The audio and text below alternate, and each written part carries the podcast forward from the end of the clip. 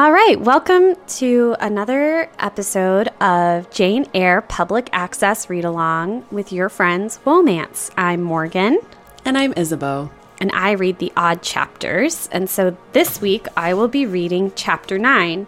Isabeau, can you give us a quick recap of what happened in chapter 8 before we kick things off? I sure can. In chapter 8, we had a moment of very comforting resistance wherein Helen and Jane were invited to the inner sanctum of their favorite teachers, like her sitting room, where they got to eat tea cake with Miss Temple and have Miss Temple tell them what good girls they actually are and how smart they are. And it's this moment where we see Miss Temple really try to shield them as much as possible from the rudeness and unfair barbarity of Lowood School. And we have this real moment of tenderness as a way of buttressing the inner resistance of Jane. Yeah. All right, so let's pick up there with chapter 9. But the privations, or rather, the hardships of Lowood lessened. Spring drew on. She was, indeed, already come. The frosts of winters had ceased, its snows were melted, its cutting winds ameliorated. My wretched feet, flayed and swelled to lameness by the sharp air of January, began to heal and subside under the gentler breathings of April. The nights and mornings no longer, by their Canadian temperature, froze the very blood in our veins. We could now endure the play hour passed in the garden, Sometimes on a sunny day, it began even to be pleasant and genial, and a greenness grew over those brown beds, which, freshening daily, suggested the thought that hope traversed them at night and left each morning brighter traces of her steps. To garden is to believe in a future, after all. That's just me, that's not in here. Flowers peeped out among the leaves snowdrops, crocuses, purple auriculas, and golden eyed pansies. On Thursday afternoons, half holidays, we now took walks and found still sweeter flowers opening by the wayside under the hedges. I like that they were already considering Thursday the prekind. Thirsty Thursday. I also love crocuses. We planted some in our garden so that I would have something to look forward to at the end of March.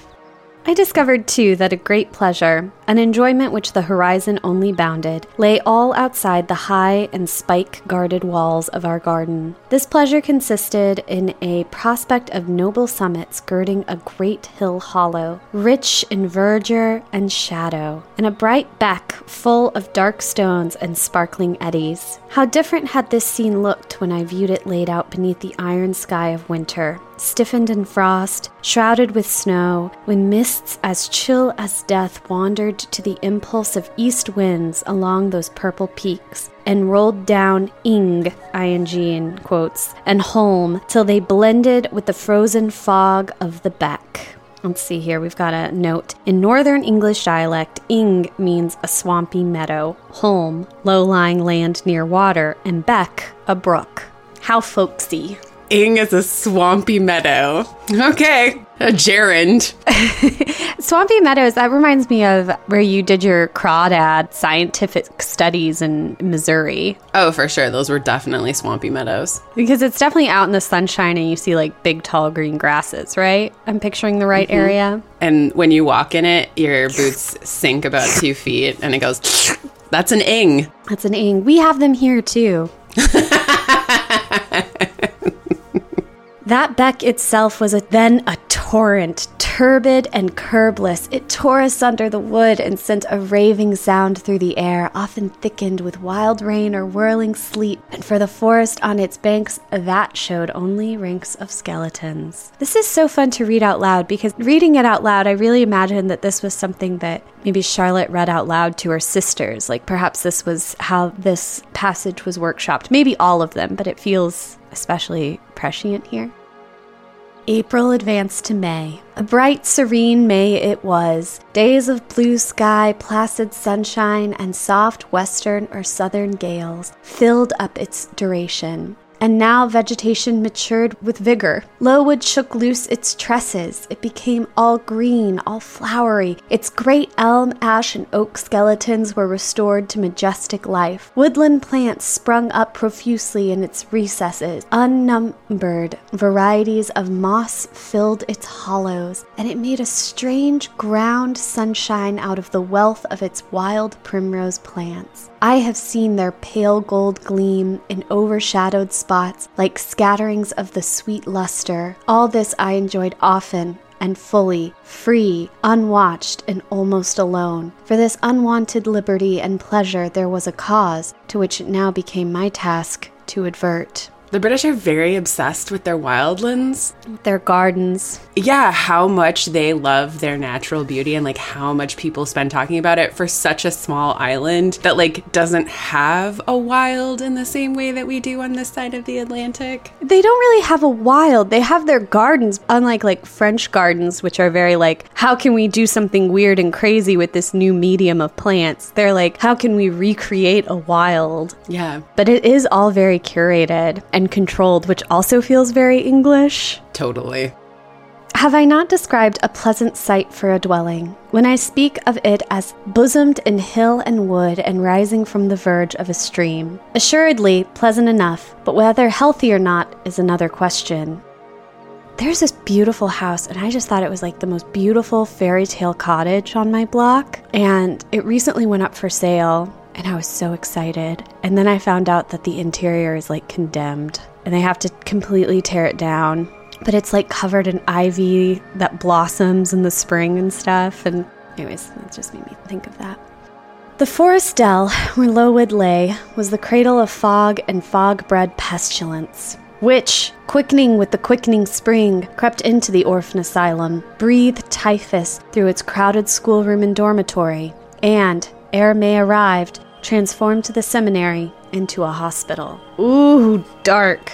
I've got a note on that fog bred pestilence. The theory of disease prevalent in the early to mid 19th century held that susceptible persons could catch disease from noxious odors or atmosphere. The germ theory of disease was not well known until later in the 19th century. What's also a heartbreak about this is like Jane finds so much pleasure, consolation, and joy in nature, and that nature has this like deadly insidiousness in this passage. And really, like, especially as being a modern reader, it's like it's the conditions that the girls are kept in Lowood. Yeah. Like knowing that and then having her be like, it's the fog. And I'm like, no, it's that you don't have enough food to eat and you're kept too close together. But this reminds me of a, an important guideline whenever you're doing like text analysis, and it's like you can't bring that and be like, but Jane's wrong. Like, no, Jane is right because nothing exists outside the text. Yeah, Jane's right. Yeah, that she has that understanding. Right. It just makes me sad, you know? But that duality, Yeah. that duality, And that all these girls have to die. her comfort, her ability to adapt to it is certainly going to come up here pretty quick. True.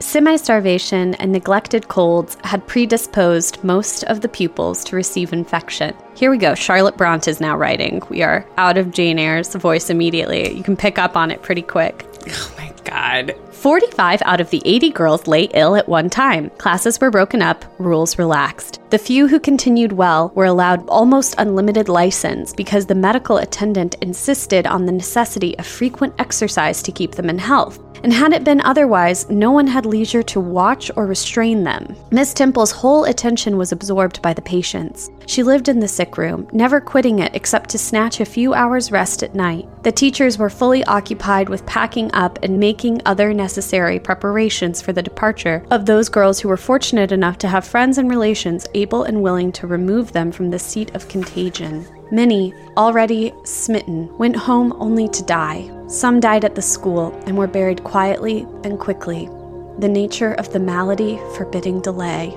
While disease had thus become an inhabitant of Lowood, and death its frequent visitor, while there was gloom and fear within its walls, while its rooms and passages steamed with hospital smells, the drug and the pastille, striving vainly to overcome the effluvia of mortality that bright May shone unclouded over the bold hills and beautiful woodland out of doors. Its garden, too, glowed with flowers. Hollyhocks had sprung up tall as trees, lilies had opened, dahlias and roses were in bloom, borders of the little beds were gay with pink thrift and crimson double daisies, and sweetbriars gave out morning and evening the scent of spice and apples. And these fragrant treasures were all useless for most of the inmates of Lowood, except to furnish, now and then, a handful of herbs and blossoms to put in a coffin. Very goth. This is the kind of imagery now that a lot of times when you see film adaptations of Jane Eyre and also Wuthering Heights in a lot of ways, you kind of lose like the what we now understand as like goth kid imagery. Like, why is the pale girl with henna dyed black hair in the corner obsessed with this? But then there are these like historical depictions of death that are so interesting. I think also one of the things that's really striking me on this reading, also being in the midst of COVID, is like in the film adaptations, we really gloss over the fact that 45 girls are in a sick room and that the school becomes a hospital and Miss Temple is running herself ragged trying to keep the girls alive that she can, and also that some of these girls get sent home just to die. That's really glossed over and just seen in the guise of Helen. Yeah, it does make Helen like a singular martyr, which Yeah. I think like sanitizes to be a little too on the nose Lowood. Right.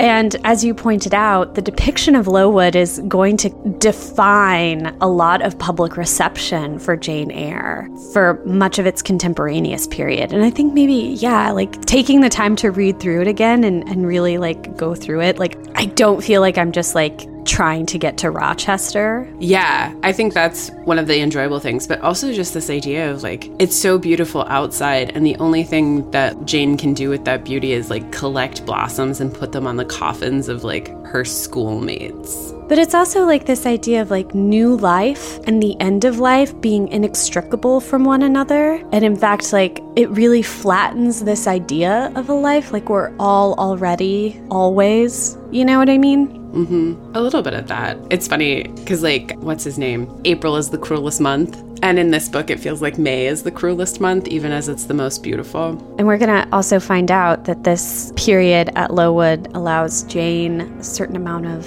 free time. But I, and the rest who continued well, enjoyed fully the beauties of the scene and season. They let us ramble in the wood like gypsies from morning till night. We did what we liked, went where we liked. We lived better too. Mr. Brocklehurst and his family never came near Lowood now. Household manners were not scrutinized into. The cross housekeeper had gone, driven away by the fear of infection. Her successor, who had been matron at the Lowton dispensary, unused, unused to the ways of her new abode, provided with comparative liberality. Besides, there were fewer to feed. The sick would eat little. Our breakfast basins were better filled, and there was no time to prepare a regular dinner, which often happened. She would give us a large piece of cold pie or a thick slice of bread and cheese, and this we carried away with us to the wood, where we each chose the spot we liked best and dined sumptuously. My favorite seat was a smooth and broad stone, rising white and dry from the very middle of the beck, and only to be got at by wading through the water, a feat I accomplished barefoot. The stone was just broad enough to accommodate comfortably me and another girl, at that time my chosen comrade, one Mary Ann Wilson, a shrewd, observant personage whose society I took pleasure in, partly because she was witty and original, and partly because she had a manner which set me at my ease. Some years older than I, she knew more of the world and could tell me many things I liked to hear. With her, my curiosity found gratification. To my faults also, she gave ample indulgence, never imposing curb or rein on anything I said. She had a turn for narrative, I for analysis. She liked to inform, I to question. So we got on swimmingly together, deriving much entertainment, if not much improvement, from our mutual intercourse. Deriving much entertainment, if not improvement, from our mutual intercourse. I don't know what to think of that, but I'm gonna ponder it for a while. You know, I mean, that's very early Victorian, this idea that you should only associate with people who make your insides better. And if not your insides, they should make your social standing better. and also, like, betterment is separate from pleasure entirely. Exactly. And that, like, anything that's entirely pleasurable or entirely entertainment should be indulged in infrequently. But I would say, even like partially entertaining. Oh my god, some of those plays are so excruciatingly boring that were so celebrated at the time. Yeah, not only boring, but like fucking preachy. Like, no wonder they were hungry for Oscar Wilde when he came along. All right, get ready to be bummed out, guys, if you weren't already. All those dead girls in coffins weren't enough. I like the idea of herbs as a mourning flower, though. I think I might adapt that. That's nice. I like it. I also like it in uh, bridal bouquets. I think they're very nice. People put anything in a bridal bouquet, though. Yeah, they do put lots of stuff in bridal bouquets. Anything. I had a pine cone in mine. Tree trash. Tree period droppings. Oh my god, I want that tattoo on my bicep, tree trash, and it'll just be a pine cone and like a raccoon. That's what I want for my next birthday. Tree trash. It would be pretty. It could have like one of those like ribbons coiling around the raccoon holding the pine cone. It would be super cute. It'd be like on its back, you know, with the pine cone on its belly. I was thinking of it like sh- jealously clutching the pine cone. Maybe on my other arm I'd have that one, and then that one also would be like mom, my two raccoons. Mom. And where, meantime, was Helen Burns? Why did I not spend these sweet days of liberty with her? Had I forgotten her, or was I so worthless as to have grown tired of her pure society? Surely the Mary Ann Wilson I have mentioned was inferior to my first acquaintance. Poor Mary Ann. She could only tell me amusing stories and reciprocate any racy and pungent gossip I chose to indulge in. While, if I have spoken truth of Helen, she was qualified to give those who enjoyed the privilege of her converse a taste of far higher things. True reader, and I knew and I felt this. And though I am a defective being, with many faults and a few redeeming points, yet I never tired of Helen Burns, nor ever ceased to cherish her for a sentiment of attachment as strong, tender, and respectful as any that ever animated my heart. How could it be otherwise when Helen, at all times and under all circumstances, evinced for me a quiet and a faithful friendship, which ill humor never soured, nor irritation ever troubled. But Helen was ill at present. For some weeks she had been removed from my sight to I know not what room upstairs. She was not, I was told, in the hospital portion of the house with the fever of patients, for her complaint was consumption, not typhus. And by consumption, I, in my ignorance, understood something mild, which time and care would be sure to alleviate. I was confirmed in this idea by the fact of her once or twice coming downstairs on very warm sunny afternoons and being taken by Miss Temple into the garden. But on these occasions, I was not allowed to go and speak to her. I only saw her from the schoolroom window, and then not distinctly, for she was much wrapped up and sat at a distance under the veranda. One evening, in the beginning of June, I had stayed out very late with Mary Ann in the wood. We had, as usual, separated ourselves from the others, and had wandered far, so far that we lost our way, and had to ask it at a lonely cottage, where a man and woman lived, who looked after a herd of half wild swine that fed on the mast in the wood.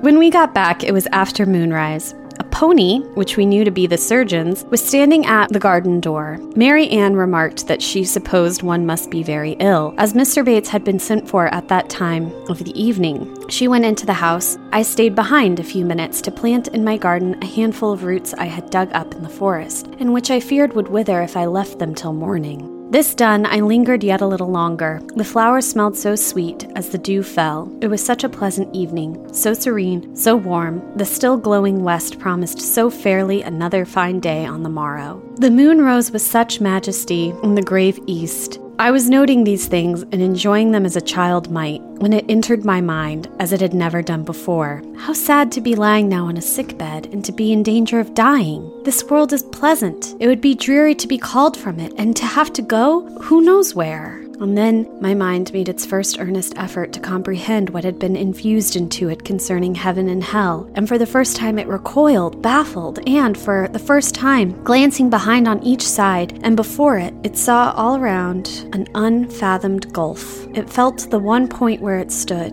the present. All the rest was formless cloud and vacant death, and it shuddered at the thought of tottering and plunging amid that chaos. While pondering this new idea, I heard the front door open. Mr. Bates came out, and with him was a nurse. After she had seen him mount his horse and depart, she was about to close the door, but I ran up to her. How is Helen Burns? Very poorly, was the answer. Is it her Mr. Bates has been to see?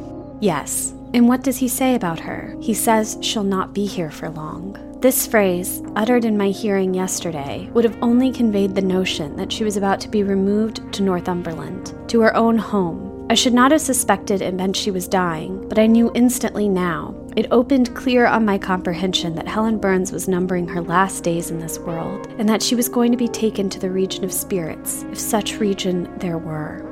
I experienced a shock of horror, then a strong thrill of grief, then a desire, a necessity, to see her, and I asked in what room she lay. She is in Miss Temple's room, said the nurse. May I go up and speak to her? Oh, no, child, it is not likely, and now it is time for you to come in. You'll catch a fever if you stop out when the dew is falling. The nurse closed the front door. I went in by the side entrance, which led to the schoolroom. I was just in time. It was nine o'clock, and Miss Miller was calling the pupils to go to bed. It might be two hours later, probably near 11, when I, not having been able to fall asleep, and deeming from perfect silence of the dormitory that my companions were all wrapped in profound repose, rose softly, put on my frock over my nightdress, and, without shoes, crept from the apartment and set off in quest of Miss Temple's room. It was quite at the other end of the house, but I knew my way, in the light of the passage, unclouded summer moon, entering here and there at passage windows, enabled me to find it without difficulty. An odor of camphor and burned vinegar warned me when I came near the fever room, and I passed its door quickly, fearful lest the nurse, who sat up all night, should hear me. I dreaded being discovered and sent back, for I must see Helen. I must embrace her before she died. I must give her one last kiss, exchange with her one last word. Having descended a staircase, traversed a portion of the house below, and succeeded in opening and shutting, without noise, two doors, I reached another flight of steps. There I mounted, and then, just opposite to me, was Miss Temple's room. A light shone through the keyhole, and from under the door, a profound stillness pervaded the vicinity. Coming near, I found the door slightly ajar, probably to admit some fresh air into the close abode of sickness. Indisposed to hesitate and full of impatient impulses, soul and senses quivering with keen throes, I put it back and looked in. My eyes sought Helen and feared to find death. Close by Miss Temple's bed, and half covered with its white curtains, there stood a little crib. I saw the outline of a form under the clothes, but the face was hid by the hangings. The nurse I had spoken to in the garden sat in an easy chair, asleep. An unsuffered candle burned dimly on the table. Miss Temple was not to be seen, I knew afterward that she had been called to a delirious patient in the fever room. I advanced, then paused by the crib side. My hand was on the curtain, but I preferred speaking before I withdrew it. I still recoiled at the dread of seeing a corpse. Helen, I whispered softly, are you awake? She stirred, herself put back the curtain, and I saw her face. Pale, wasted, but quite composed. She looked so little, changed that my fear was instantly dissipated. Can it be you, Jane? she asked in her own gentle voice. Oh, I thought, she's not going to die. They are mistaken. She could not speak and look so calmly if she were. I got onto her crib and kissed her. Her forehead was cold, and her cheek both cold and thin, and so were her hand and wrist, but she smiled as of old. Why are you come, Jane? It is past eleven o'clock. I heard it strike some minutes since. I came to see you, Helen. I heard you were very ill, and I could not sleep till I had spoken to you. You came to bid me goodbye then. You're just in time, probably. Are you going somewhere, Helen? Are you going home? Yes, to my long home, my last home. Quite unnecessarily, my book has decided to note my long home means grave. I want to show you how starkly. Oh my god. It's literally just an asterisk with the grave. word grave, period, next to it. You shall find me a grave man. No, no, Helen. I stopped, distressed. While I tried to devour my tears, a fit of coughing seized Helen. It did not, however, wake the nurse. When it was over, she lay some minutes, exhausted. Then she whispered, Jane, your little feet are bare. Lie down and cover yourself with my quilt. I did so. She put her arm over me, and I nestled close to her. After a long silence, she resumed, still whispering, I'm very happy, Jane, and when you hear that I am dead, you must be sure and not grieve. There is nothing to grieve about. We all must die one day, and the illness which is removing me is not painful. It is gentle and gradual. My mind is at rest. I leave no one to regret me much. I have only a father, and he is lately married and will not miss me. By dying young, I shall escape great sufferings. I had not qualities or talents to make my way very well in the world. I should have been continually at fault.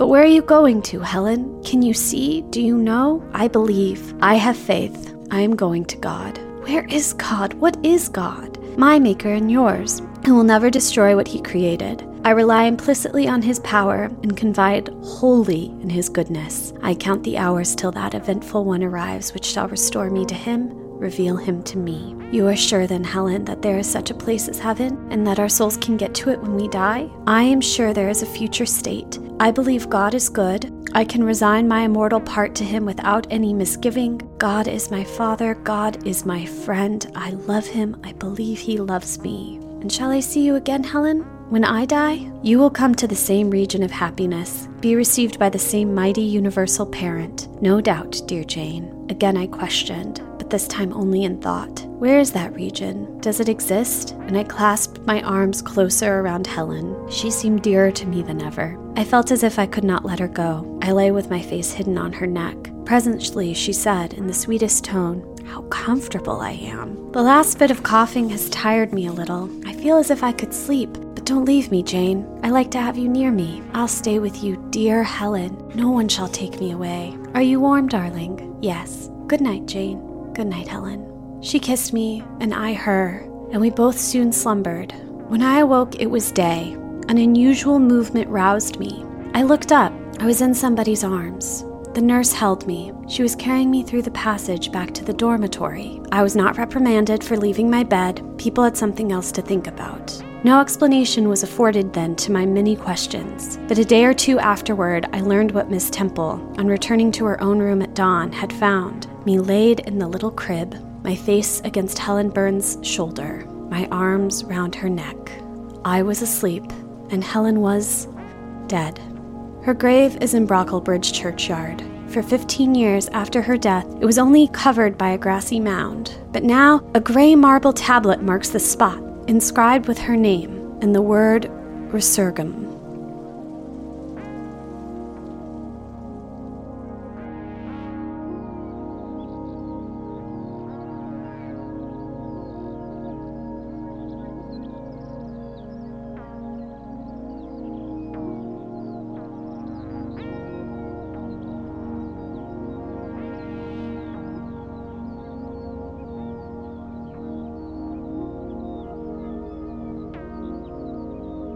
Definitely one of the heaviest chapters that we'll have. I'm so affected. I really have a hard time keeping it together. And even while I'm reading it, I'm thinking, like, God, this is over the top. This, like, little girl giving this speech about the afterlife and her faith in God. It's like watching an episode of Dawson's Creek. It's like kids don't talk like this but it's still nonetheless like, in spite of my great amount of cynicism and frustration, I'm still so affected by it. And I don't know if it's because the idea of death, and especially death of someone so young, is always going to be that affecting. I think it's that, but also children don't talk like Helen, but children do talk like Jane. And when she says, where will I go? What is death? Who is God? Will I see you there? Like, I think one of the things that remains eminently eternal about death is that we are always children in front of it because we don't know where we're going and we don't know what's on the other side if there's anything on the other side. It doesn't matter how cynical you are and you can genuinely believe that the only thing after death is dust and like, you know, there's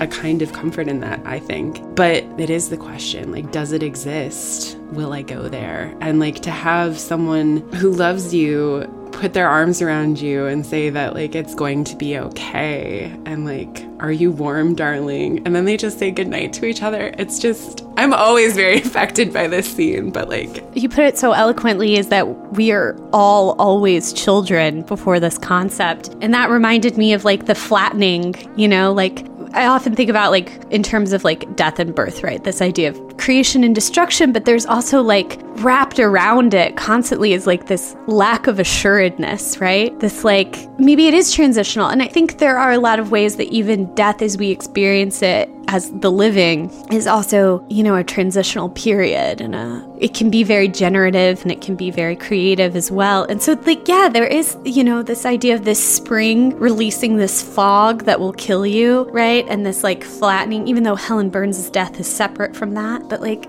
there is like this flattening. And the thing that I think primed me so much for it was Jane having that moment of her consciousness flipping as she's participating in this act of like hope and futurity, right? Planting these roots in her garden that she pulled from a forest and, you know, having this act of belief in a futurity and suddenly this realization that there's only a soft clouded fog ahead and like an unknowable chasm below, right? And having that realization of that ambiguity. I think saying that we are all always children before death is spot on. And, and I think certainly speaks to the book itself and how it's thinking and processing. Yeah.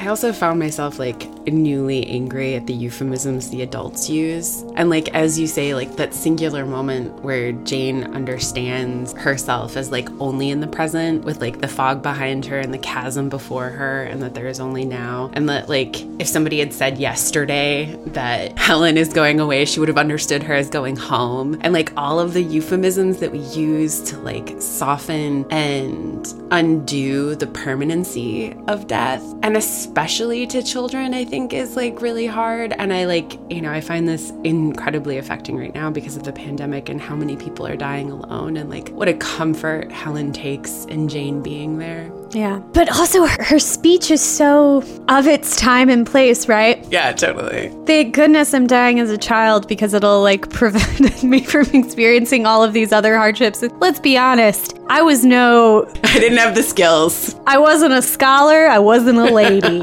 I'll be. F- I'll be fair to myself. Yeah. I'm sparing the world my futurity. So self negating as she is self negating off the plane.